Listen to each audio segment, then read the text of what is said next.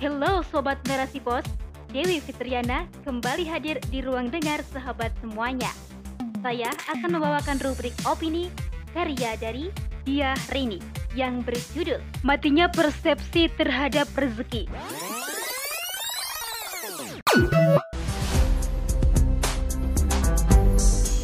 Kasih ibu sepanjang jalan, kasih anak sepanjang galah. Ya, peribahasa ini memang benar. Sampai kapanpun kasih sayang anak kepada ibunya tidak akan mampu menandingi kasih sayang seorang ibu terhadap anaknya. Air susu yang membuatnya tumbuh menjadi manusia dewasa tidak tergantikan dengan makanan apapun dan tidak akan terbalas harta sebesar apapun. Berita tentang pengabaian anak terhadap orang tuanya menguatkan perbedaan persepsi tentang kasih sayang antara seorang anak dan seorang ibu. Sebagaimana diwartakan dari viva.co.id, Trimah 85 tahun warga Magelang, Jawa Tengah dititipkan di panti jompo Griya Lansia Husnul Khotimah Malang oleh ketiga anaknya karena alasan ekonomi. Mereka beralasan tidak mampu menanggung beban untuk merawatnya. Sungguh malang nasib Ibu Trimah.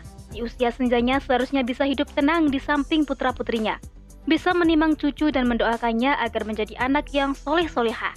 Namun kini hidup yang dilaluinya harus jauh dari anak dan keturunannya.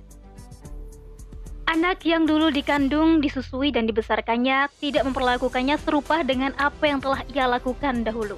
Hari-harinya dilalui tanpa belayan lembut tangan anaknya. Walau saat diwawancarai wartawan, Trimah mengatakan kekerasan di panti jompo, tetapi suara hati seorang ibu secara fitrah tidak dapat disembunyikan. Mungkin masih banyak lagi yang senasib dengan Trimah. Mengapa seorang anak tidak punya rasa bakti pada orang tua? Untuk menjawab pertanyaan ini, tidak terlepas dari akidah yang dipahami oleh seseorang. Ketika anak mulai kecil, ditancapkan akidah yang kuat. Dari mana mereka berasal, untuk apa mereka hidup di dunia, dan akan kemana mereka setelah mati. Maka, ketika pemahaman itu dibawa hingga dewasa, akan dapat mengontrol perbuatannya agar sesuai dengan aturan Allah. Termasuk dalam hal melakukan kewajiban birrul walidain atau merawat orang tua. Namun penjagaan akidah akan terasa berat ketika negara tidak turut andil. Parahnya lagi ketika negara justru menjadi pihak yang menghalangi penerapan syariat Allah. Sistem yang diberlakukan dalam mengurus rakyat berlandaskan asas sekuler kapitalisme. Agama tidak lagi menjadi patokan menilai baik buruk. Asas manfaat mewarnai setiap tujuan perbuatan. Tekanan ekonomi akibat kebijakan yang tidak bijak membuat rakyat semakin menderita. Sulitnya lapangan pekerjaan, melambungnya harga kebutuhan pokok, tingginya tagihan listrik, dan pembayaran berbagai macam pajak adalah contoh beban yang harus ditanggung rakyat. Islam mengajarkan masalah qada dan qadar bahwa baik dan buruk semua adalah dari Allah. Islam juga menjadikannya sebagai salah satu dari rukun iman. Dalam wilayah yang menguasai manusia, maka segala sesuatu yang terjadi, manusia tidak kuasa menolak dan menghindar. Dalam hal ini tidak berlaku hisab atau perhitungan amal, seperti masalah jodoh, ajal, dan rezeki. Maka, kadar banyak atau sedikit dari rezeki tidak menentukan seseorang masuk surga atau neraka. Tetapi bagaimana cara memperoleh rezeki dan membelanjakannya, itulah yang akan dimintai pertanggungjawaban oleh Allah Subhanahu wa Ta'ala.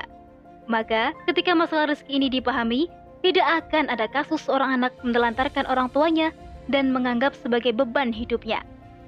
Begitu juga ketika memahami bagaimana kewajiban seorang anak kepada orang tuanya ketika masih hidup, sudah tua, atau sudah meninggal dunia. Dalam Al-Quran Surat Al-Isra ayat 23, Allah Subhanahu wa Ta'ala berkata, "Jika salah seorang di antara keduanya atau kedua-duanya berusia lanjut dalam pemeliharaanmu, maka sekali-kali janganlah engkau mengucapkan perkataan ah." Ayat ini menjelaskan secara gamblang bagaimana memperlakukan orang tua ketika sudah usia lanjut. Jika mengucapkan kata ah saja dilarang, apalagi menyakiti bahkan menelantarkannya. Bersyukurlah bagi siapa saja yang berkesempatan merawat orang tua yang sudah usia lanjut, karena akan menjadi peluang bagi meraih janahnya. Sebagaimana hadis Nabi SAW dalam riwayat Muslim, beliau bersabda, "Sungguh hina seorang yang mendapati kedua orang tuanya yang masih hidup atau salah satu dari keduanya ketika mereka tua, namun justru ia tidak masuk surga." Terkait masalah rezeki, Sesungguhnya setiap makhluk sudah dijamin rezekinya oleh Allah Subhanahu wa Ta'ala. Bahkan harta yang dikeluarkan untuk merawat orang tua akan menjadi wasilah berkahnya rezeki. Maka sungguh sangat sempit pemikiran yang menganggap bahwa mengurus orang tua usia lanjut akan menambah beban. Kecuali jika pemikirannya telah terpengaruh ideologi kapitalisme yang mengukur semua perbuatan dengan untung rugi. Tidak dimungkiri, dalam kehidupan negara yang diatur dengan sistem kapitalisme telah menggerus akidah. Salam ilahi dan perkataan terbaik Rasulullah berlalu dalam pendengaran begitu saja. Slogan kerja, kerja, dan kerja mengidentikan kerasnya sistem yang diterapkan saat ini. Slogan yang bisa diartikan kalau mau makan ya harus kerja, apalah artinya orang lanjut usia yang tidak bisa diharapkan untuk bekerja, hanya menambah beban. Na'udzubillah. Berbeda dengan sistem Islam yang menjamin terpenuhnya kebutuhan asasi setiap individu melalui mekanisme optimalisasi peluang lapangan pekerjaan bagi penanggung nafkah.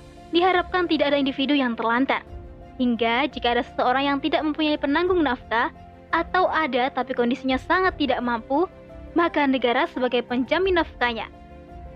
Kaum wanita akan dikembalikan kepada habitatnya sebagai umun warobatul bait yang fokus pada pembinaan generasi, bukan lagi turut bersaing menjadi tulang punggung keluarga. Maka, dengan penerapan Islam yang paripurna dalam institusi negara sajalah yang akan mencegah matinya persepsi seorang terhadap rezeki.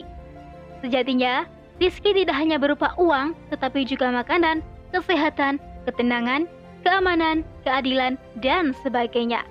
Semuanya tercakup dalam kewajiban pengurusan daulah Islam kepada rakyatnya. Wallahu alam bishawab. Demikian rubrik opini kali ini. Sampai jumpa di rubrik opini selanjutnya. Tentunya di podcast Narasi Post, cerdas dalam literasi media, bijak menangkap peristiwa kunci.